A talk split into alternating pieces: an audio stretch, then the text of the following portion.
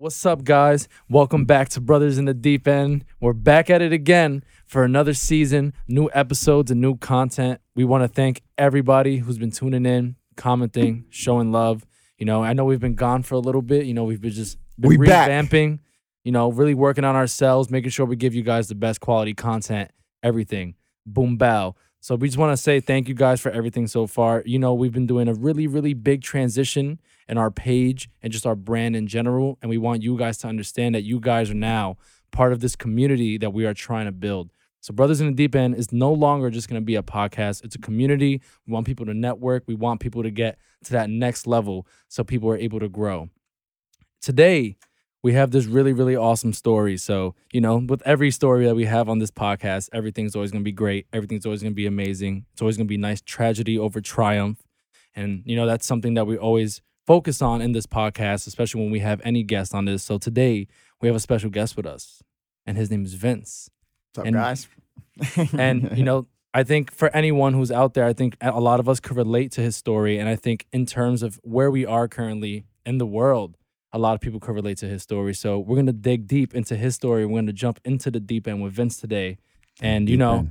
I think for everyone who's out there listening, you know, I, we always say this if we can change one life, that's all that matters to us. And we want you guys to really soak up this information. We want you guys to comment. We want you guys to really be involved with not just me and Ethan's story, but with our guest story as well. So feel free to leave feedback on what you guys think. And hopefully he can change your life and give you guys some advice if you guys are still in the deep end. So let's jump into this. Okay. So let's Let's go. no, so I, I just want to say, man, like, thank you for coming onto the podcast. We Thank really want to you, guys. appreciate Thank it. you guys for inviting me. No, we, we really appreciate your time coming here and everything. So just start us from the beginning, you know, how you got to where you are now. But let's go back to the beginning, all the way back to the basics. How was your childhood? Where you're from? Because I know we spoke a little bit, Yeah, yeah. you know, before we hopped into this. You're not from America. Tell No. people where you're from. Tell people how you were living. Uh, I was uh, I was born in the Philippines, and I came here at the age of thirteen, and um, fresh off the boat, man, fresh off the boat. You know, uh, me, my mom, and my two sisters, uh, we got here, and it was everything was new. Everything was new. You know, my one experience was first thing when we got here to the airport, JFK, my the door, the sliding door closed. Yeah, yeah. And uh, my mom said, "Oh my God, we're locked in." And I said, "No, mom, we're not locked in. They can let us out." and the next thing you know, she was like, "Oh my God, thank God we didn't get locked in." And that Mhm. was the first experience already. And and that right there was was eye opening. You know Mhm. that the world's bigger than we thought. So, Absolutely. So like from that perspective, right? So like from coming from, you know, where you're from, do you think there's obviously like a big technological gap because I think Oh, that's yeah. pretty interesting. yes. How so how was like your day-to-day life back in in the, the Philippines? Philippines, uh, it's it's they were definitely like delayed that, Mhm. that you know that time 1993 we were probably like 10 15 years delayed you know technology wise so everything was everything was natural we were playing on the streets you know uh, we had you know TV and VHS but we didn't really use it Yeah, you know? yeah. we didn't really use it. You it guys were fun doing yeah, we were things. right, right, right. We climbing coconut trees, mango trees. That that was fun for us. You know Yeah. what I mean? Playing on dirt, that was fun for us. But when we got here, it was it was definitely uh, it was it was a different world. It Mm-hmm. was a different world. There was a lot of cars over there. It was there was a lot of cars at that time, but you know everything was walking distance. Yeah. You know what I mean? So I was gonna say, so what are some differences that you see and what were some issues did you have, at least like growing up in the Philippines? Like what were some difficulties, I should say, at least living in the Philippines compared to obviously where you live now?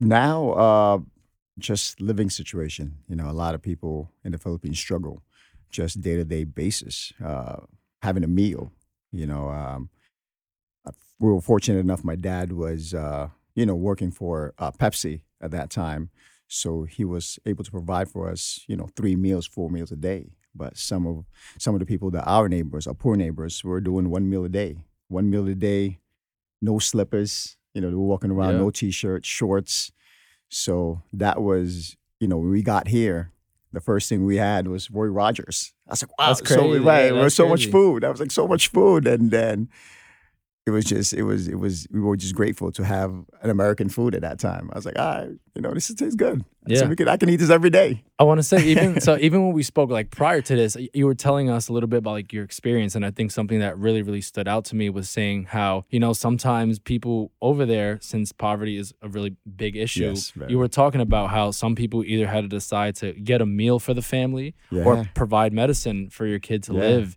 and I think that's something I it, it blows my mind because it and, and here in America it's so easy It is easy. you know, a lot of us, I shouldn't say easy, but it's a lot more accessible for people to take and like you can get food and you can get medicine Yeah. and like you don't have to possibly make those choices. you know, yeah, we went back on uh, 2017, and um, I collected a few boxes and just just regular aspirin, uh, old antibiotics. I, I collected a um, aspirin, uh, kids Tylenol because with that being said, it's it's hard to come by. You know, uh, a Mhm. person's daily um, pay rate is 300 pesos, and 300 pesos would probably be probably like six bucks. oh my God. Yeah, and then um, one, um, you know, one antibiotic tablet is is 150 pesos. So 150 pesos is already half a day's work. So what's the whole? You know, what do you want to do? You want to feed your whole family for 300 pesos, or buy two tablets for your kid who has an earache or has an you know infection somewhere in the body. So Yeah. it's you know, it's a sacrifice. You know, you got to choose. Were there times where you felt that your family had to make that choice or you always felt like you guys were grateful enough? we were great. We were grateful enough. We wasn't. We were okay. You know, we were able to afford. You know, my mom had to borrow money here, borrow money there, but you know, we were blessed enough to we could borrow money and Yeah. pay them back. Yeah, you said a key thing, and we're gonna get into it. It's the sacrifices, and hmm. that's a big theme of your story, of all of our stories, and mm-hmm. everyone's stories out there. Is sacrifices, and the sacrifices you make. Bob said this in one of the episodes. Like it's about the choices you make and the sacrifices. Yeah. Like everything you do is a compound. Like it compounds. You know what I'm saying? Yeah. And sometimes you gotta sacrifice certain stuff, and you gotta go a different direction. You gotta make that choice. And it's about all right. Do I want to go to choice A or choice B? Yeah. And then, you know, choice A may seem good, but you may need to sacrifice that for the greater good in choice B. I mean, yeah. Oh, I'm I'm talking heavy right now. I had to catch myself because I was talking crazy. That was Ooh, deep. That was that deep. was- that was- I was like, oh shoot, I I call myself in my own world. So I was gonna say, so even moving forward into your story, right? It's funny how you almost have like that "Welcome to America" moment. Yeah, So yeah, it's just like- definitely. yeah, yeah. So you, it's almost like a movie moment, like the way you explained it. So when you first arrived here, what did you guys do? So We- did we you guys have a plan beforehand, or No, you guys just no. came here and said, "All right, I'm gonna look for a place to live, work"? So where did you live? How did we we actually thank God we my aunt was here back in the '60s and Mm-hmm. my grandma and my uh, grandpa, so we got to live with them for for a while, for quite a while. And the first thing the first thing I wanted to see was the basement. You know, because you know, it's like it's like because you know every movie, every kid's movie, like oh, this basement is so great. Yeah, yeah, yeah. You know, so we went to the basement and it, there was a bunch of cats, a bunch of clothes my grandma collected for the Philippines, because in in the Filipino community, it's like old clothes you never throw out. You know, Yeah. you, you have to collect it to pass it down to to our family members because, like I said, a T-shirt could be God knows how much. yeah, You know what I mean? It goes a, uh, it goes a long way. So we always collect old clothes, old shoes, and then we put them in a, in a box and we send them away. We send them back to our, our family members. So that would be like a Christmas gift. yeah. You know, And I'm sure to them, like that was just Oh, like, they're- they're grateful. mind blown. Yeah, like, they're, they're grateful. So- You know, they get a Nike sneakers, probably ten years old. They'd be like, "Oh, this is so great! I'm wearing a Nike." Nah. Yeah. And that's why I say, like, on your words, they live like someone of the greatest. And I got humbled with, like, I, like, I thought it was bad in here in America for some reason, just like every other American. Like, you know, you see certain stuff like homeless people, this, that, and the fourth, and you're walking around, and you're like, damn, they got it like bad.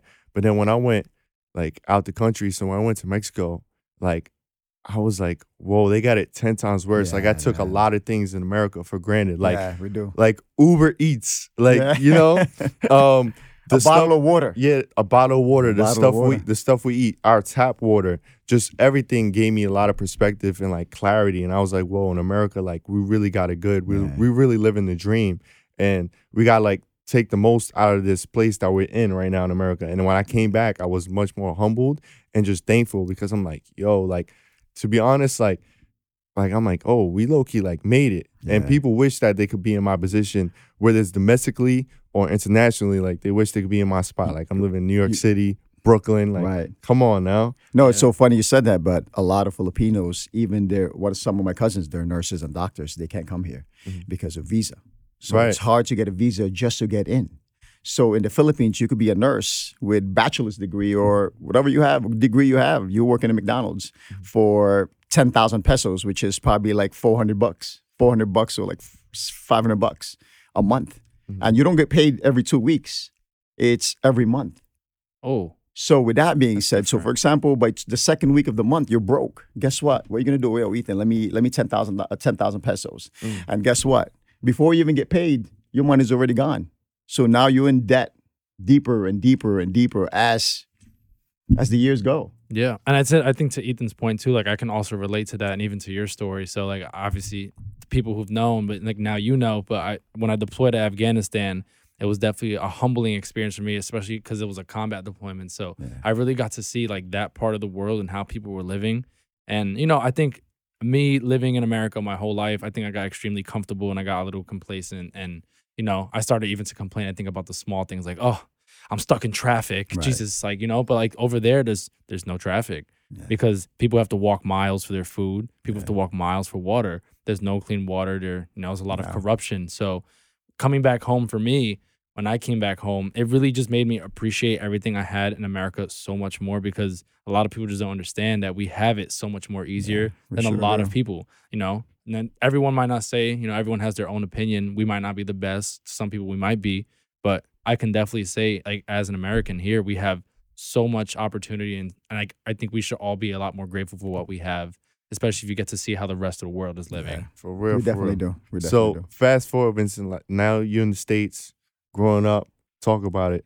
What your family doing? What's like the life story of like Vincent, like growing up in, in America? I've Yeah. grown up in America. I Went grew to up school, I assume. I, I grew up in Sunset, so Oh, you know it was yeah Sunset Fifty First Street, Let's second, go. you know 59th nineties, Street. Let's right? go. So nineties, so that was right there. I was like, well, this is the hood. This is not the hood. You know, a lot of Yeah, people yeah, like, this is the hood, but in the Philippines, compared to the Philippines, the hood is where you're rocking nothing on your feet. Right, and it's much more treacherous. Right, definitely. You so know, you just so even like just a visualization of that, like how does the quote unquote hood look in the Philippines? uh, literally you're you know there's there's drug dealers like just like here, Yeah. but it's a lot more rougher. Mm-hmm. You know what I mean? There's this you can't you could you go to to a certain part of Cebu, which is where my island's from. Uh, I'm from, and you can't go a certain part because you will get stabbed because you're not from you're not from that area. Yeah, yeah. You know what I'm saying? You will get robbed. Have mm-hmm. you seen anything like crazy, crazy, like in No, front of thank eyes? God I did. Thank God I did. Oh. My my mom my mom definitely protected me as growing up. No, you know, I keep, kept me kept me safe with, with my family and and the, the certain you know the area that I was living in. But other than that, but here it was just like everybody. To be honest with you, you could buy you have a quarter. Growing up in ninety in the nineties, I was like, all right, cool, a quarter and a dollar. Shit, I could buy uh, chicken noodle soup, No, and that's what we did. Buy some chips. Yeah, that's what we did. Yeah. So I was like, where did you go to school and everything? You lived in Uh, Sunset. I uh, in Dewey in uh, 40, 42nd Street and Fourth Avenue. That was Mhm. definitely you know it went, I went from a, a A student in the Philippines, sixth grade because I left there sixth grade, hmm and I got skipped to seventh grade, and then I went straight to eighth grade, hmm and from there it was just downhill from there. so I haven't. So like, was there when you first got here and you were in school? Was there like a language barrier between you and a lot of the students? Um, did you speak English when you came to America, or did I spoke a little? English when I came when it came to um, to America, but the thing was in the in the Philippines, our first uh, was my first uh, dialect is Cebuano, which Mm-hmm. is our capital language is Tagalog. So English was our third language. Yeah. So we did learn English, but it was you know it was it was limited because you Mhm. know we didn't speak it, so we spoke our own nat- you know native tongue. Yeah. So it was it was a little barrier, you know. Mm-hmm. The, the first thing I hanged out with a bunch of kids in my block, good friends of mine now. They're like, "Oh shit, Jackie Chan." You know, right off the Damn, bat, you know, right off the bat. damn. Not them coming at you right now. They Nah, I'm finna call him Jackie Chan. Yeah. They don't got. They don't got to do you like that. That did me hard. That's Come how- I was like, God damn. So, but it, but it was cool, you know. It was all it was it was all love. It was Yeah. all love, you know. And your family was really supportive of you when you went to school and everything like that. my Like, mom was a little scared, you know, like like every parent. Of is, course. you know, you know, they fear for the kids' safety. and that's so like all. growing up and like going to school and doing all these things right in America. So just growing up before we get into like you when you're older, what was like your biggest challenge as a child and as a teenager growing up in America? You know what? I, I honestly didn't have because I was I was my mom is a very friendly person, an open person, so I didn't really struggle at that part. You know, Mhm. I was very friendly. I, I hanged out with a lot of kids. You know, I hanged out with most of my friends from the block, and I played ball. I played basketball. So with that being said, that was easy going because everybody uh, on the block was playing basketball Mm-hmm. with no rim, just in a garbage can. Yeah, yeah. You know, garbage cans. So that that was that was easy. You know. And I think exactly what you said is the perfect example, I think, of what me and Ethan always talk about on this podcast how foundation is extremely important, I think, to the upraising of anyone. Yeah. I think if you have a solid foundation, regardless of where you are, good or bad, you can really change your life and the people around you if you really like stay on the straight path with the people who are there Yeah. to support you. you missed another thing. Perspective. Everything is about perspective. Um if you notice like his perspective in the philippines right like he was just grateful to have anything he could be. He knew where where to go where not to go. He knew how to live life. He knew about love and he was just open to the world when he came to america he had the same perspective was just grateful and it just opened his eyes right and that's the key thing just with anything and any and anywhere right is the perspective that you have is key. So whatever it is that you're going through in life, um, right now, whoever's listening, like you have to put your story in, into perspective. Like Yeah. hearing his upbringings, right? Someone out there in the Philippines, India got it way worse than you wish they could be in your spot, or someone right next to you on the train. You never know. And you just gotta count your blessings and just be grateful for the position that you are because it's only gonna get better from here. Um, and I didn't believe that quote that my dad told me, like better days are ahead when he was in the hospital, because I'm like, I don't see no better days. You know, I, I don't see no better days without you here with me. But they really did come, and more better days keep on coming for me. So I just want to send a little motivational tip for those out there because the light is on the way. The light's on me. God is always shining His light on you, and this is what Brothers in the Deep End about. And I know I'm bringing this way back, and I'm going real deep. But Casey said, you know, we've been kind of busy in the intro. Da da da. I told Casey, Brothers in the Deep End is no longer a podcast. It's a community. We for the people. Yeah. Everyone's a part of Brothers in the Deep End. You can learn something from us, and you're a part of us. We're all in this together. Brothers, sisters, it don't matter. And we're all about just being there for one another and just spreading a real message about what we're going through in our daily lives and what we're really living. And just knowing that we all normal. We all got anxiety. We all got problems. Yeah. But I'm gonna give you my perspective out of how I go through it because I'm just like you. I'm no better. I'm no lesser. Uh, we're on the same page and we're gonna continue to be great. And I'm just, oh, I'm on something right now, man. and so I want to bring that like to you, Vincent, right? So, like, what was so right? We we going through our upbringings. Like, what was one of those like moments where life hit you, right? So things are going good to there, and where life just boom, like smacked you, where you had that adversity because.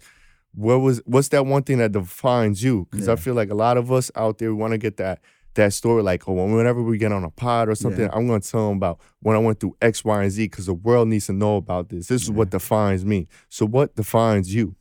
when my mom died, that's what that's when uh, that's when everything crashed. You know, everything was was was perfect to me. You know, I was working for the fire department for 15 years uh, in EMS, and uh, I was very comfortable. I was very comfortable with my life. You know, and uh, that was my mom was a healthy person, and all of a sudden, within three weeks, she died. You know, uh, four years ago. So that was uh, that was a pain. You know, I, I witnessed death in EMS. You know, daily. You know, somebody dying, somebody going to die. You know, uh, but someone that you love dies in front of you. Um, I witnessed mom dying, took her last breath, and um, that changed me. That definitely changed me. Pain changed me. I'm- was I was numb for a little while, you know, because I was I was had to carry so much weight. I had to carry my sister's weight. I had to carry my my my son's weight. I had to carry the whole family's weight. So with that being said, I didn't have time to grieve. So it just for me, I just kept going and going and going. It just nonstop. But at the same time, pain changed me because you know I was so comfortable with mom. I, I I got stuck in fire department. I didn't want to grow anymore. I was like, ah, you know what? Fifteen years. I got I got ten years left. That's it. I'm, I'm good. I could retire. I could do whatever I want to do. But I just I was just stuck. I didn't want to go anywhere. But when my mom died, that changed me. You know, she unfortunately she died with regrets. You know, she had um, she had a lot of uh, you know she she had, she got her bachelor degrees on on medical lab technician, but at the same time she never used it. You know what I mean? She never used it because she was too busy taking care of us, taking care of her kids. You know, taking care. She forgot about taking care of herself. She's taking care of my dad. You know, my dad. If my dad was home, he would have three meals a day: breakfast, lunch, and dinner, or and snack. You know, he she just he, she totally forgot about her dreams and and and the places that she wants to go to. You know, and that's what it was. Eh, She literally died with regrets. You know, I wish I could have done this more. You know, and that's what she told me a few months before she died. She's like, you know what, son, I, I wish I did. I, I wish I could have visited my my best friend in California. You know, for a week or two. You know, but I can't because my your dad wants me here. You know, she had a choice, but she chose to stay home, and I get it. You know, she she loved us, but at the same time, she could have just taken that step and said, you know what, I'm going to do what I want to do Mhm. you know, do what I love to do. Mm, and that was so powerful and deep, and it's crazy. Everything's coming full circle. I got Because what? goosebumps right now. Because because what I what I said earlier, I said sacrifices, and we're gonna get onto that. And you said she didn't make those choices. She didn't take that leap of faith. Yeah. She didn't sacrifice her comfort. No, and even what you said, like I was comfortable, and then boom, that that event happened, and then I just had to sacrifice what I was doing, that comfortable and safety net, and just Yeah. go all money in, dive off the deep end without a life jacket, like Nip said, and just go for it all yeah, because definitely did. life life is short. It's Too not, short. It's not promised, right? And every minute is not refundable. A day is not refundable. You gotta make the most out the present. You gotta be able to live in the present, live in the moment, and get after it, and also have a long term perspective. And that's one thing I had to work on. Um, I had a lot of anxiety because I wasn't here, and sometimes it catches up to me, and I w- I'm not here right now. I'm in a whole other world, but I got to embrace right now because right now, today, if you're listening, whatever time zone you in, whatever day it is, like Whatever it- world you're yeah, in. whatever, Hmm. it's it's a blessing because you got you got life, you got a voice. You could you could hear. If you're hearing this, you could hear. Like not many people could hear this, and they might not have the blessing of of like tuning into this episode or getting these gems. And with your mother, like I could relate to that whole thing because you said pain changed you, and I tell people that pain can change you either two ways. Yeah. It's either going to change you for the better or for the worse. Yeah. But don't go down a path where it changes you for the worse because it's so much easier to go down that wrong path. Yeah. It's easy to to just be an asshole. It's easy to be mean. It's It- easy to listen. It's easy to take an L. Like, ah, you know what? That's it. I give up in life. Yeah. And this is where this is where you know in EMS, I I, we called EDPs, emotionally disturbed uh, person, and we will go in and then talk to these people, and they would like, you know, this is my eight personality. Um, he's talking right now, and I'm like, damn, you know, and, and in my mind, I'm like, damn, what made you hit that wall, and you know, create started creating a world that doesn't exist. of trauma. Right, trauma. So with that being said, you know, it, it- the world, the world that we live in, it was too hard for them. So they started creating an, uh, a world that that they can create whatever they want, stories they want. They, they hear voices, they hear this, they have personalities, they have this. It was just, it's a lot. It's a lot. And when people hit a wall, don't let that, don't let that fool you. Don't let that, you know, just just get up, man. Nah, up. when, you hit a wall, you gotta knock the motherfucker down. Fuck all that. Yeah. You gotta knock the motherfucker down. You gotta face that shit and break it, and that's every day. And that's what it is in the gym. Like me and Vincent, we're trainers, right? But my, my philosophy when I train, I don't know Vincent's philosophy. I know he loves to have fun and push it. He's a dog. I'm a dog too. But my philosophy with my clients is like every time I step in that gym or whenever I'm doing something fitness related or what the case may be, it's time for me to get uncomfortable. So the mirror, the the the mirror, right? The man I'm facing in that mirror, I have to get uncomfortable and break whatever I have, psych whatever I have, that that comfortability, that anxiety, that nervousness, that like uh, that stagnant attitude. I have to face in the face and just say f all that and just you know tap in with myself, tap in and just break that barrier, boom, and win against me, win against the person, the man, win against that person in the mirror, right? Break that wall down. yeah, yeah, yeah. And so I have to ask this question, if, if you don't mind sharing. But Hold, hold up, hold up. In case you, you got to ask, hold up, hold up, hold up, hold up, hold up. I got you. Hold that thought, hold that thought, hold that thought, hold up, hold up. And I also want to relate with Vincent when he talked about like how he's seen his um his mother like pass right in front of him, take the last breath. Like, you know, everyone grieves different, and I can't relate, but I can't relate because I remember I saw my grandpa like pass right in front of me, and then like it didn't really hit me because like it was more like I was like wasn't there, but I was I was there. I was in person, yeah. but like I wasn't there. If you get what I'm saying, Yeah, like yeah, I was yeah. outside my body, my frame, and I was seeing my mother's reaction, my whole fam's. and I was just like stuck and like frozen. I was like, holy, holy shit. You, you know what I'm saying? That's and what do I do? yeah. Yeah. and then How do I react? right, and Yeah. the death that really numbed me was my father's because that was the first like Yeah. that was my world, it was my everything, and I got numb. And then that happened, and then more friends and family started to pass away, and I really got numb. But it was like, and then like I had a lot of pain inside me, bro, and I had to just release it. And my my light, my therapy was God and working out, yeah. and it took me so long to overcome it. It took me. I mean, I'm I still fight it to this day, but it took me about like four years, five years, Yeah. and I'm finally tapping in with myself. I'm on a whole new level. You know what? The best the best way to to get over that hump is is talk about their their life. You know, celebrate their life, and then that's what I'm that's what I do every day. You know, I'm in the gym. I, I, I share my mom's world. You know, I share her her experiences. I share her her laughs. ex- I share her pain because with that being said, she'll she'll keep living. You know what right because she's living through you and that's one thing my aunt told me and people were telling me like just continue living because Yeah. and that's how you keep the legacy going it's Yeah. continue to keep your life going uh i'm referencing nipsey Hussle a lot but he says in a song racks in the middle and y'all got to tune he says some crazy thing and i was like yo i could relate and i hope y'all tune into that song but it's like you got to continue to live life for those gone Yeah. yeah the, I, I put on my on my Instagram uh, story all the time, like the ones gone, hashtag the ones gone, because you gotta. That's how they living. It's through you. You're you're you're you're now um like when people see you, they see the ones gone. yeah. You're representing them Yeah. now. Yeah. Exactly. You know, I agree. and so like, how did your like mother pass away? It was it was uh man, it was uh, out of the blue. It was a curveball. You know, it, she was hel- she was a healthy woman. Yeah, she was diabetic. She had high blood pressure, but everything was controlled. And the next thing you know, she was cooking. She was cooking for my dad one day, and she cut her finger, her pinky, a little cut. She neglected it for five days, and the next thing you know, it went to sepsis, and then sepsis went into uh, pneumonia, and the pneumonia went into aplastic anemia, which is her bone marrow just stopped producing red blood cells. So, you know, she was there for, she couldn't breathe because of the pneumonia, so they had to intubate her. And they put her in a, a medical coma.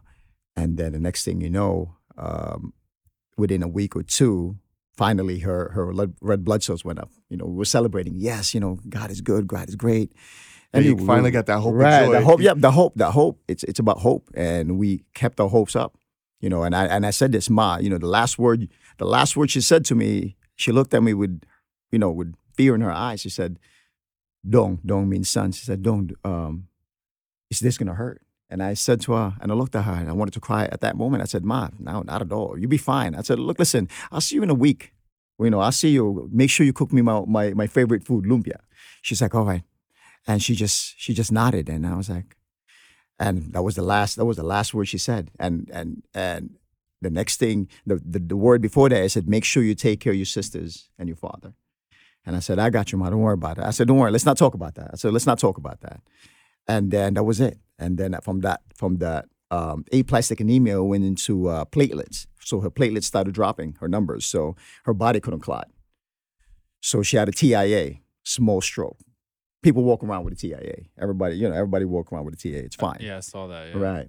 But that night, that was the same week, that last week, she had um she had a stroke.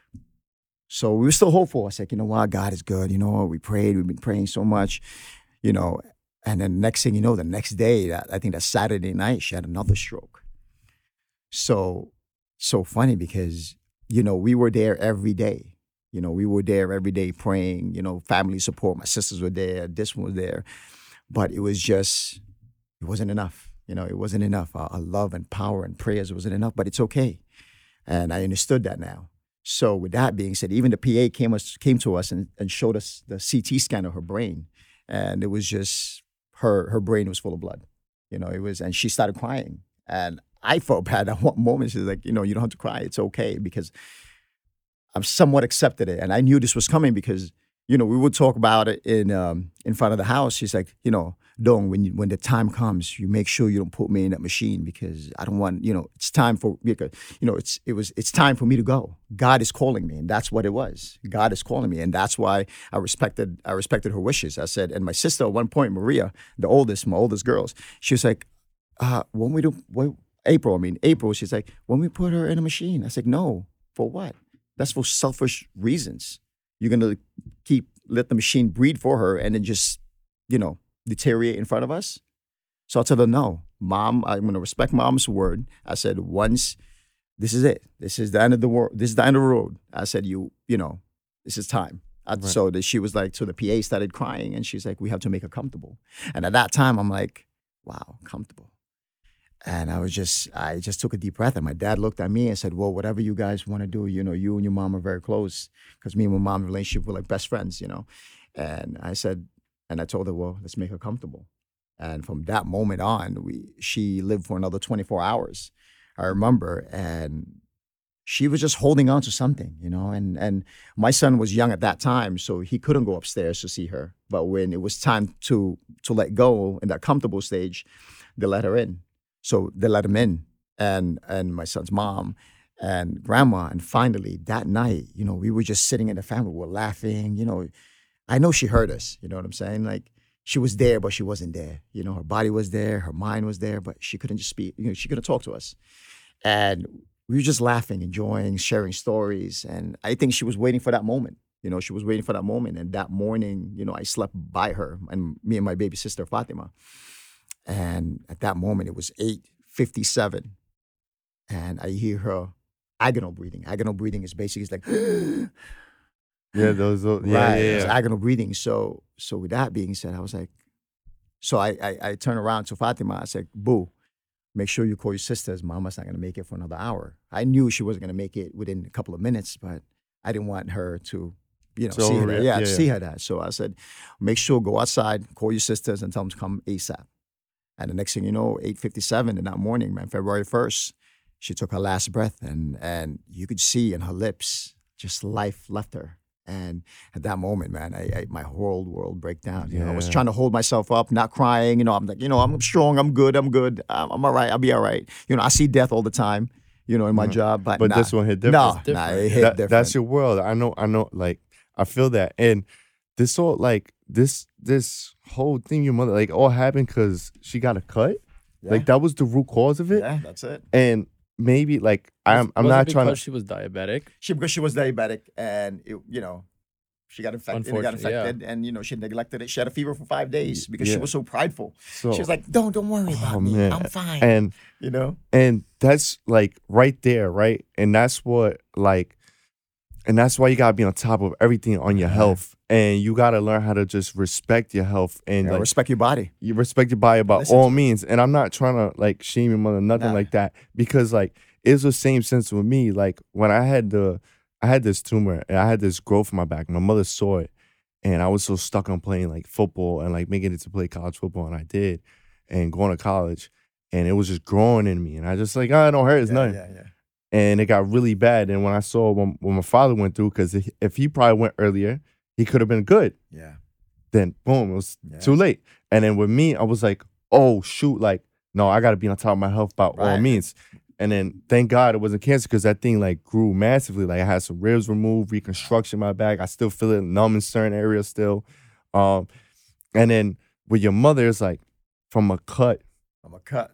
and to you not and it, to pneumonia yeah. to you just back to back to back to back and that you know what to be honest with you that was god telling us it's it, i'm sorry it's time you know it's time it's time it's time to go and then my mom always say listen i want you to pray she said i want you to pray she was a religious catholic woman and she said i want you to pray every day and say thank thank and i, I pray every night with my son and say thank god for the life that you have because you never know you never know when god takes you and with that being said, there's no say, "Hey God, wait, wait, wait. Let me see. Let me let me get two seconds. Let me say bye to my kid. Let me mm-hmm. say bye to my loved ones." Because there is no. When it's time to go, it's time to go. Yeah, there is no second chance. There is no ten seconds. Let me give me give me give me ten seconds. Let me say bye to everybody. No, there is there is there is no. Right. But that's why it's so important to be present with yourself and Yeah. be on point, be proactive because certain things you wait too if you wait too late, the opportunity fades and it could lead to substan- substantial consequences. Yeah, And it happened with my grandpa. Like they're like he had a cold and the and the, the nursing aides at the nursing home were like, "Oh, it's not, it's none."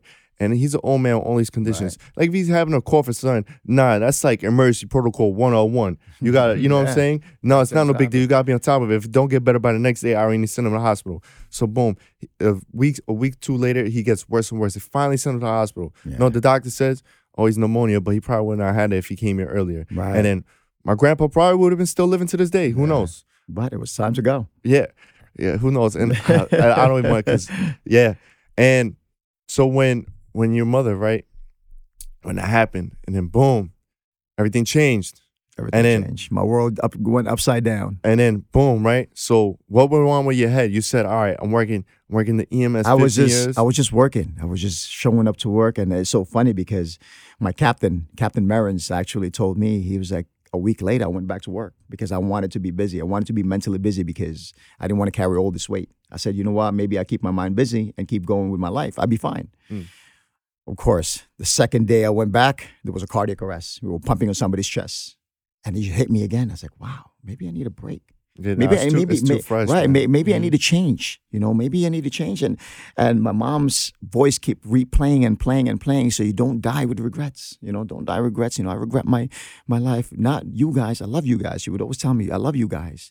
I regret my life for not doing the things I want to do in life. Mm. you know what I'm saying? So I was like you know what I said you know what I, I love fitness You know, this is how I got to it. So I said, I love fitness. I always wanted to open my own gym. This this six years ago, I was like, damn, I'm gonna open my gym one day. And I got lost. I got lost in the sauce. I got lost in the sauce, lost in life. I just relationship, uh, life, work. I got oh, I need to do overtime. I need to catch up to this bill. Like everybody got bills. Everybody got stress. It's it's it's how you deal with it. It's what's important in your life. You know, I have a lot of things going on in my life right now. You know, I have the gym as a gym owner. I have, Mhm. uh, you know, I'm a boyfriend. I'm a big brother. Mhm. I'm, I'm a father. But at the same time, what's important to you? Make time for what's important to you and You what's important to. now. Because you know what, pleasing this one, pleasing that one out of your out of your circle, that's not going to add value to life. You know, always always spend time with the people that add value in your life. You have to, man. Talk, talk, Yeah, get- talk. Get, rid of all the negative shit in your life. The- If people don't add value in your life, get rid of them because it's it's just toxic in your. It, It's just toxic in your energy. Yeah, it- you're just wasting energy. We don't have a lot in this world, and this is- nah. we don't. man. So It's I was gonna say I do have a question for you, and this might be a hard question because clearly we don't know the out what the outcome would have been. So just hypothetically speaking, Ooh, right? I know where you're going. So Mhm. so just hypothetically speaking, if the consequences were different and your mother was still here with us Yeah. today, do you think you would be exactly where you were, or would you still be in this comfortable quote unquote life that you said you were living? right off the bat, comfortable. I would be still A million percent. A million percent. A million percent. And My why, mom- and why do you say that? So why do you say that? I'm curious to know the mentality behind that. Because I was so comfortable. You know, I was I was a 35 year old. I had a son already, and my mom like, no, you know what? You you broke. It's okay. I'll give you money. She was still giving money. I'm like, ma, I don't need money, but all right, I'll take the money. You know I'm I'll use this later. I got yeah, you. I got it, mom. I know it. I'll borrow it. I'll, let me borrow two hundred dollars, mom. You know, there's that comfortable state. But all the teaching, all the you know, the sacrifices she did, I would have not used it. All the all, all the lessons she gave me in life that I didn't learn. I got smack in the back of my head. I didn't know what it was for, but now I know. Now I know as a father and and literally having, you know, teaching my son her teaching, her ways. It's like, wow, now I know why my mom just smacked the shit out of me. you know what I mean? And, and I think, like to your point, I think a lot of people could really soak that in and say, like, they should look at what they have currently in front of them, their parents, mom, dad, or whoever's with them, and really look at their life and ask their parents, like, hey, like, what are the things that you have regretted? And you're like, I think that's a big question that not many people ask. Like, what are the things you regret? I don't think I've ever asked my mom or my dad, like, what are the things that you have regret in your life that you haven't done? Nah, And I, I think this this something better. It's not about what are the regrets, right? It's not about that. It's about listening, Yeah. listening, right? Because a lot of times you get the signs. People are trying to warn you. People are trying to foreshadow you and lead you upon the right path. People are always trying to give game. And what do people do? Yeah, you know what? You're Yeah, right. but they They take the time for comfortable. granted. They Yeah, get time no. for granted. get but they, they say this. Oh yeah, you're right. And then the- the next minute they forget about. It. Yeah, yeah, I'll think about it. Yeah, yeah.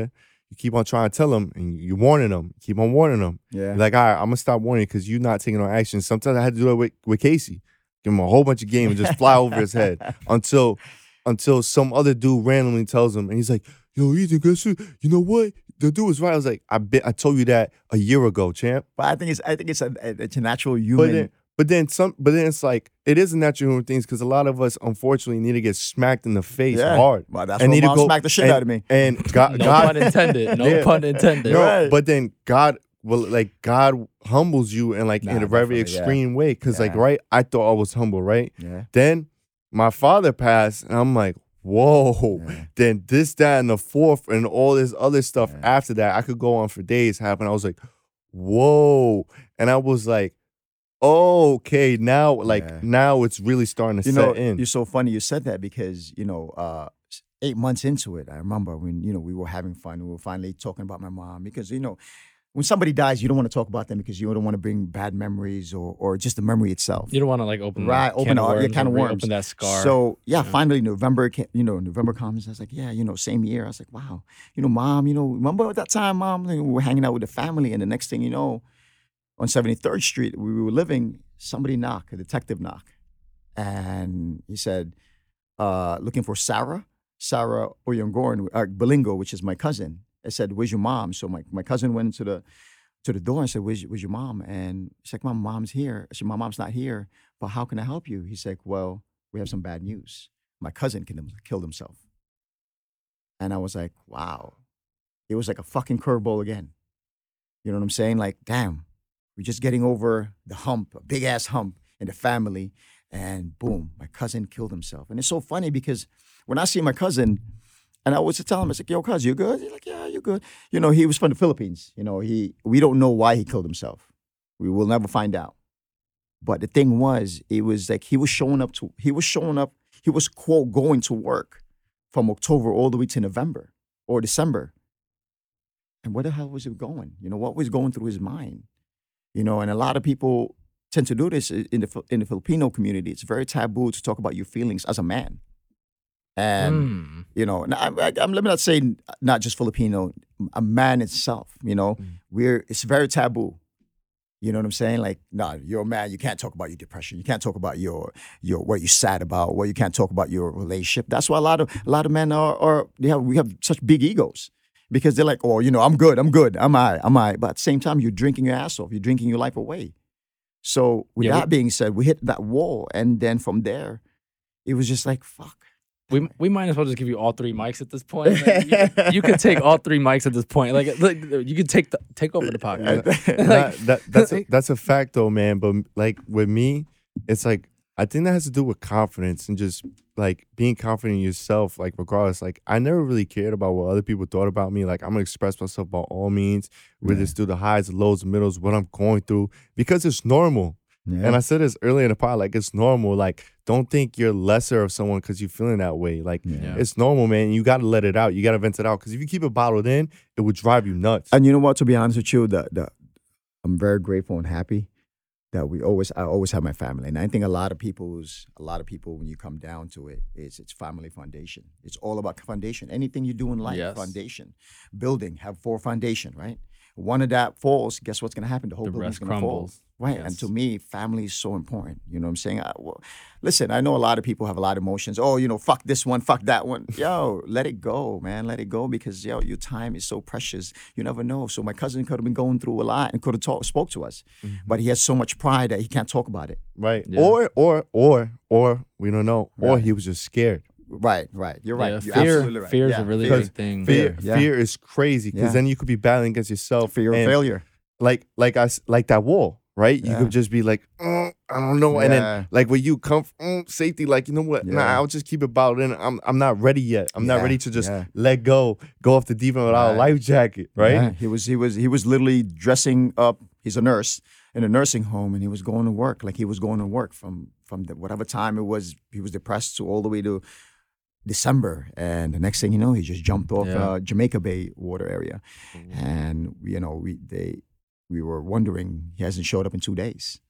So and that was it. And that after that that December, of course, we buried my we buried we buried him. I buried my cousin, and then that April, that next year, my house went on fire. Oh my god. It was like, It's fuck. like- it's like you know, it's like damn, you know, can it, when it pours, it pours, man. Yeah. You know what I'm saying? But you gotta, you have, and again, it go, it comes down to family again. You know what I'm saying? Because at that time, I remember, I think, I think April fourth the house burnt down, and then April 6th we had a, a, a Texas family, a whole family trip with, with my family, my other family sister, my sister, my my my, uh, my uncles, my aunts, and we.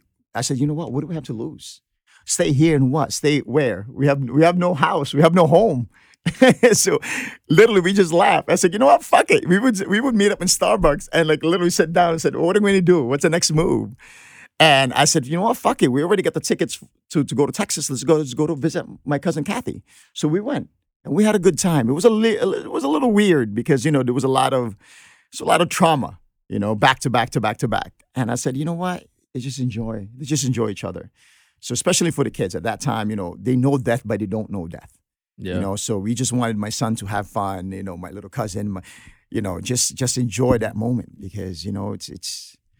And I, I think to even relate to both of you guys, I know I say this often, and maybe I haven't gotten like into that much detail about this, but like, so you guys know, obviously, I was on a combat tour in Afghanistan. So, you know, when you guys said that you guys were really in like that kind of like that little bit like that fog Yeah. where everything like stood still. I, I really don't talk too much about this that very often, but when I saw my friends get blown up, there was this moment where after everything happened and we helped, you know, save all their lives and we made sure they were all stabilized. It, it really looked like a movie moment in my head. It really looked like a movie, like Yeah, Call of yeah. Duty. It really looked just like that. And it, it was very, in my head at the time when I first processed everything, I was like, this is my job. Like, this is what I got to do. Um, and then like I took a step back and like they, a lot of my friends like noticed over there Yeah. that I was just like a little out of it, and they were like, "You good?" And I was like, You're here, but you're not "Yeah." here. I was like, I was like, I don't know, like I, I just think I need like a break to just sit down and relax. Like, take a deep I, like breath. I'm gonna go to work, but like just leave me alone in my room Yeah. for like a little bit. Like I'm just gonna chill out.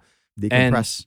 Yeah, and, and there was a good like loophole and wormhole I went into for about two weeks after I saw all my friends um, get blown up and some get taken away, like back home, because it hit me completely differently. And I went into this wormhole, and I know you guys talk about death and religion, right? So, like for me, I I always question just not that I don't believe in God or anything, but sometimes I question religion in my own Right. head because I'm a very big believer of just I have to see it to believe it sometimes. But Right. that's just me right, because right, I'm just a very logical person. And I went into this really, really, really deep wormhole where I couldn't figure out what happens after death right. because I was scared to die. After seeing all that, I was fear took control for a good two weeks. Yeah. And my friends were like, Are you good? And I was like, No, like I'm, I'm literally losing my mind because I can't figure out what happens after death. But I, there was just a point where I, I just came to the conclusion to myself that like I'll just never know what happens Yeah. after we die until we die. Yeah. Yeah. And, and like I- really couldn't figure it out. And like I said, it took me a while when I even got home to transition to that point because Yeah. I struggled to transition. I felt extremely isolated and no one I felt like could relate to me. Right. Right. Right. And I literally battled with demons every day in my head. Even though I looked fine on the outside, not to a point where I wanted to kill myself because I'm scared to death. I don't think I could ever do that. Yeah. I, I don't think I could personally ever do that, Right, right? right. And I'm gonna say never because that's just not me. Like I, I have a great foundation. I have people around me, right? Right. But I got home and th- that isolation, all the demons I was battling, I couldn't figure out how to get out of it until I really came to a closure after watching a million videos and reading a book about what can possibly happen after we die. And I had to come to terms with myself and really talk myself down and say, you know, I'll never know what happens, but when that time comes, I know I'm just gonna have to accept it because Yeah. there's literally no going back at that point. Yeah. And sometimes, to your point, these scars do open up again, and a lot of these times they make me thinking. So, when I got back home a couple months later, uh, someone I was cool with and I spoke to over there all the time looked like a nice guy, normal. He always supported me, everything I did, music, my mom's candle business, and then I figured out like two weeks later he killed himself. Wow. Yeah. And You it clearly know. goes to show you that everyone's always going through something. Just Yeah. because we were in combat and we were all in war over there doesn't mean the battle ends even when you're home. Yeah. And I think that's something that a lot of people don't understand, especially with veterans. And like till this day, there are times where I even freak out, but like now I can genuinely say like I've came to the conclusion myself where I've accepted everything that happened and I have to learn how to move forward. Right. And now I'm gonna keep doing me because I know there are people who didn't make it. right. And I'm gonna do it for them Yeah. on top of doing it for my family. Damn, Yeah. case man. That's deep. I had so much things to follow up on, man. But like, oh man, oh man, that was that was. Oh, I had to say, damn, I'm in time. But look, you said battles, right? Every day that you wake up, every day that you're free, you won a battle already. You already won. And Yeah. the only battle that you got to win is within your head. But in reality, like you already won. You already won. And that was Right. just We're about still winning. here. Yeah, it's We're just about here. winning more. Most of the time, we put in the, we put in all the pressure on ourselves, and and you got to just learn how to like control what you can, Casey, and just tell other people like you can't be thinking about what is this, what is that. Control what you can, and what you can't control, you gotta leave it to the side, Yeah. right? Like Vincent said, like you can't please other people. That's something you can't control. The only thing you control is how you act and how you move. The rest, let it be to God. You gotta let go and let God, because if you're trying to handle everything else, you're gonna go crazy. You can only do so much.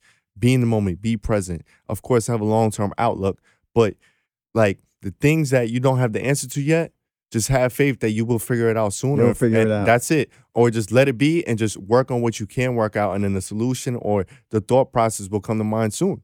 That's that. Just keep working on yourself, man. Yeah. Just keep working. and even like just to you know kind of not not end on this point or anything like that but to relate to everything i think we're saying i've actually been reading this book and it's about leadership and vulnerability and how being a vulnerable leader is extremely important to lead and she brings up this one point where you have to be soft in the front but strong in the back Right.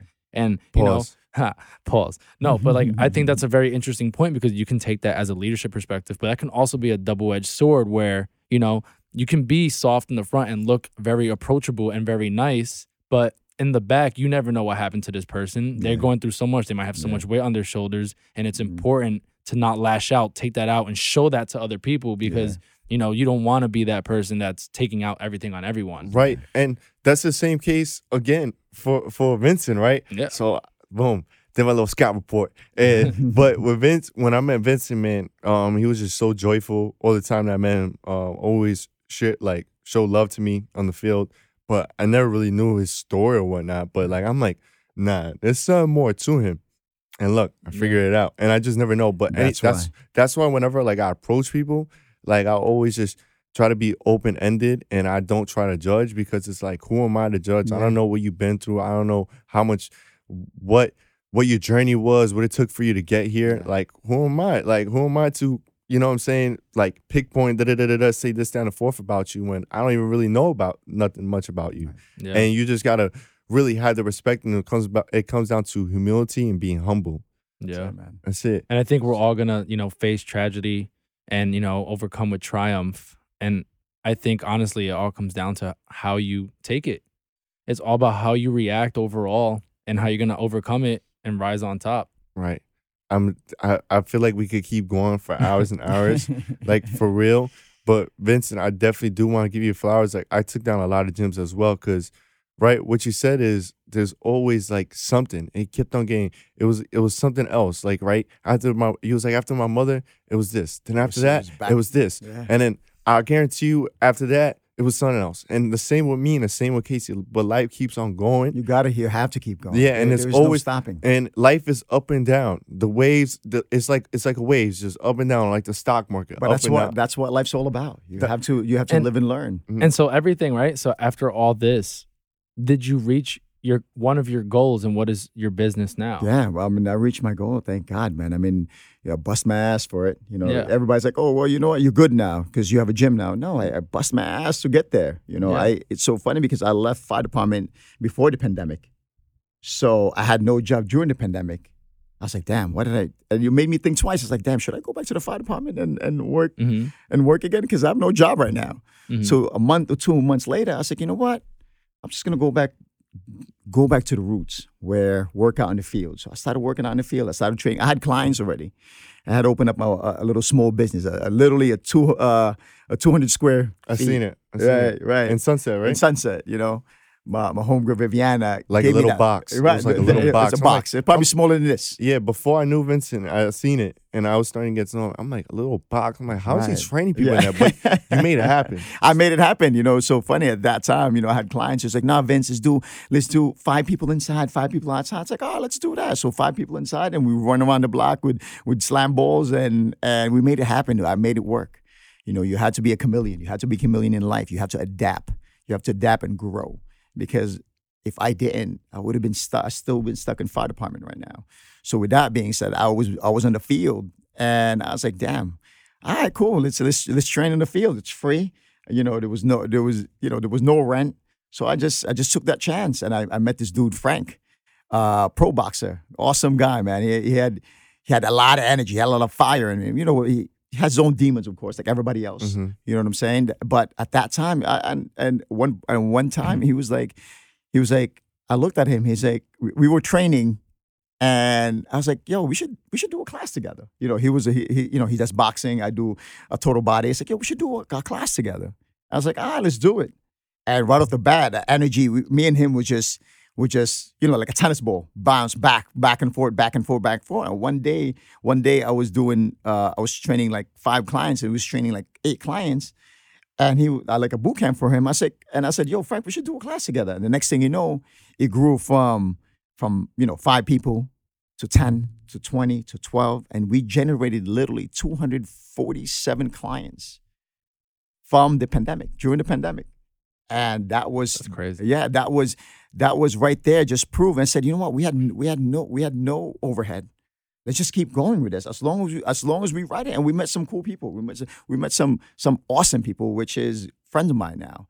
You know, we met this uh, this this lady Vanessa, which is I didn't know who she was from the wall. You know, I was just being nice. Say, hey, you know, I would see her you know walk around walk around the track, and I was like, hey, Miss, do you want to come and work out with us? I, I, you know, first workout's free, or the second workout's free. Don't worry about it. Just try it out. You know, try this out. So finally, she she she's like, you know what? Do you do personal training? I said, yeah, let's let's do it. So we did it, and she started doing the class, and she started telling all her friends in Bay Ridge. I didn't know this lady at all, uh, but her connection, her network was so big. Yeah. You know, All it takes is that one Right, person that who knows mad person, heads. right? like- and and and and and it was like I was so grateful for her, and she was like, she was like, well, I know this guy Tommy, and Tommy is uh, is a hit factory, and I was like, oh, okay. And and at that time, I was already going back to school. Everybody was going Yeah, back. it was transitioning. yeah, it was transitioning to like back to reality somewhat. yeah. So me and Frank looked at each other. I'm like, damn, man, we're fucked. That's it. Maybe, maybe this is it. And I said, nah, it can't be it, Frank. So he was like, nah, you know what? I'm gonna, I'm gonna, I'm gonna call Tommy. I'm gonna text Tommy because Tommy had approached him. He's like, I'm gonna uh, text Tommy and say, what's up? You know, we were, we were, I was, I was black as hell. My skin was dark. Frank was dark, and you know, we're just some. I'm Filipino, he's Spanish, but we look black Mhm. because we were every day on the field, 110 degrees, Yeah, rain or shine. We were training there. I seen it. We were crazy, and people would look at us and say, "Yeah, you guys are crazy. You guys are gonna get stopped. You guys are gonna get arrested because people were scared." Hey, man, you know what I'm saying? You're right, right. You guys are gonna get arrested. I'm like, Yeah. fuck that. Until they arrest us, we're gonna keep working out, Mhm. and that's what I did. I took all my studio equipment, bought it, and I was literally carrying 200 pounds in my truck, in and out, in in and out every day, day and night. the hustle right The- there. right and and it was it was i said fuck it let's gonna we're gonna do this. And we just generated generated clients and the next thing you know when that when that road and and and vanessa was a good friend of tommy they were like you know what? I'm gonna can i bring these two guys? And then vanessa uh, tommy was like you know what? The only the only i'm gonna make you partner but only you vanessa. And i was like damn you know and then Vanessa was like, no, I'm going to bring these guys. You can't pull me up here without these two guys. She, she was our hook. You know, without her, we wouldn't be up there. You know, our hard work did get us to the end of that road, to that door, but there's always that one person. And this is why you got to, you got to be nice to everybody, man. You never know who you meet. You Always never know treat who- everyone you- how you want to be right. treated. You never know who you meet. And from that moment on, we got up there and we just for that first that first two weeks, we just generated about 90 clients. And Tommy saw that. I said, oh wow, these guys got something good going. And the next thing you know, he's like, you know what? Three weeks into it, a month into it, he's like, you guys want to be partners. And me and Frank, we're, we were just some kids from, you know, he was from Red Hook, I was from Sunset Park. I'm like, all right, cool, let's go. What do we have to lose? We have nothing to lose, but a lot to gain. Mm. And that's what we did. That's, that was our mentality at that time. Is we have nothing to lose, but a lot to gain, and we did. Mm. We did. So with that being said, we just generated 200, I don't know, 80 something clients within that first year. You know, within that first year, and that's that's where I'm at now. You know what I mean? It's just it was a great journey. You know, you like I said, you meet people for a reason, and then you never know your purpose. You know, you don't you don't you won't know your your purpose until you serve them. You know, I met Vanessa, I met Frank, and everybody just it was just like a ladder. You know, a ladder, a bridge over bridge, and top of bridge, and top of bridge, and like I said, just be nice to everybody because you never know who they know, and that was it. And I think it's crazy how you originally were a firefighter serving, and then EMS, EMS. Oh, oh, oh, I'm sorry. Yes, yes, you're right. I'm sorry. You, you said fire department. I automatically fine, assumed. yeah, yeah. no, so I think it was crazy how you were EMS serving Yeah. people and like really giving life back to people, Right.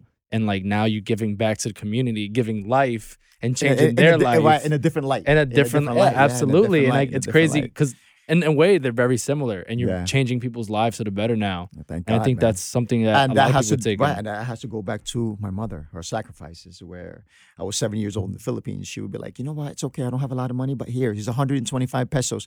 Go go to karate. So I was going to karate, swimming, uh, guitar lessons. She was always keeping me busy Nice. because and so funny and I'm grateful for that because now all that martial arts that I do, I can teach kickboxing, I can do this, I can do that, I could, you know, I can I can play basketball, I can teach this class, Mm-hmm. you know, because because of my mom's sacrifices. Yeah. You know what I'm saying? and your mom just being there for you in Right. general. Yeah. I mean, shit. I want to give a special shout out to my mother because my mother has allowed me to live the dream. Shout out to my mom, Dukes. I love you. She, you letting me go all money in. Um, there's not a day that I go by that I'm not thankful for you. I love you so much because you allow me just to just to live yeah. just live. So shout out to my mom. Shout out to all the mothers out there that let your Yes. children just live. And we appreciate shout out to all your the moms. sacrifice, all you have done. Shout out to all the parents. There is nothing like a mom's love. I No, always say that. it's There's facts. nothing like a mom's love, N- man. Nothing, nothing like that. So my dog loves my grandma. I mean, That's why I said that's why my dog loves my mom more than me, and I haven't. I mean, I mean, it's all love. And Vincent, your story, I feel like we could go on and on and on. I feel like we could go for, for days. I feel like it could be part one, part two, part three. and I feel like for the viewers out there, I hope you learn a lot from Hope, this man. story. hope. Listen to, And- learn from our pain. Learn from our pain. It exactly like Learn learn from from, our our, pain. pain and don't don't let it be too late because then when it comes, you're gonna be like, oh shit. yeah, I, I wish I wish I'd have been nicer to my mom or my dad or this. Yeah. Uh, man, learn from our Live pain. a life with no regrets and Yeah. listen. I always say this, and I think we say this every. Po- I think I've said this every episode. But there's two things in life that we can never get back, Yeah. and that's time and people. Yeah. And those are the two things that make your life amazing. Amen. It's time and people. I agree. Amen. And like Vincent, I don't know if you have much more to speak about. I, f- I hope you got everything that you need to get out. If not, we could be, we might We'll be here for collab. days. I we might know. co- we might- yeah, there's we a lot can- more. There's a lot more. There's a lot more in this. But who knows? Buzzing in the Deep and make collab with Hit Factory or Vincent or something on some workout. Stay tuned. We may have a community workout. Yeah, who work- community knows? Workout. Why not? Who knows? but I appreciate everyone that's tuning in. I appreciate the community, guys. Thank you. in the Thank deep you end. for I listening to appreciate I appreciate Vincent because he took the time out to come. This was long overdue. Yeah. Amen. Um, big shout out to my guy Mike Dolo, fourth quarter living right here. The shirt right here. You heard Mike. fourth quarter living. Big shout out to you. Big shout out to Hit Factory. Thank you guys. uh, Thank you. so major much, shout out, uh, You know, big shout out to them. Thank you to all again- service men and women. Word, word up. Absolutely. And with the Appreciate with the um with Vincent, if you want to tap in with Vincent, uh, we'll drop the IG handles and all the website, all the links, and in the YouTube under the YouTube, also on the Instagram. Be sure to follow us and Brothers in the Deep End on Instagram. on All handles Casey at Casey Inkle, me at Kid Class. If you want that one on one crazy personal training session where I'm gonna push you mm. beyond your mental barriers, or if you want to with Vincent, you want to have a little sir. bit more fun, go with him. He has the the hit classes. Definitely tune in. I don't know if there's a special promotion going on. That's or always special promotion. Come on, Always, come on down, always. come down. So- Everybody's welcome. So pop out and thank y'all. Thank Much love. Appreciate y'all. God bless. God bless, man. Amen. we do this for you guys. Yep. Look, moving different, you know I'm already custom made. Said you wanna play with me, there's just a different game. Trying to make it to the end, it's just a crazy maze. Here for the long, you know I'm about to make a play. I'm coming.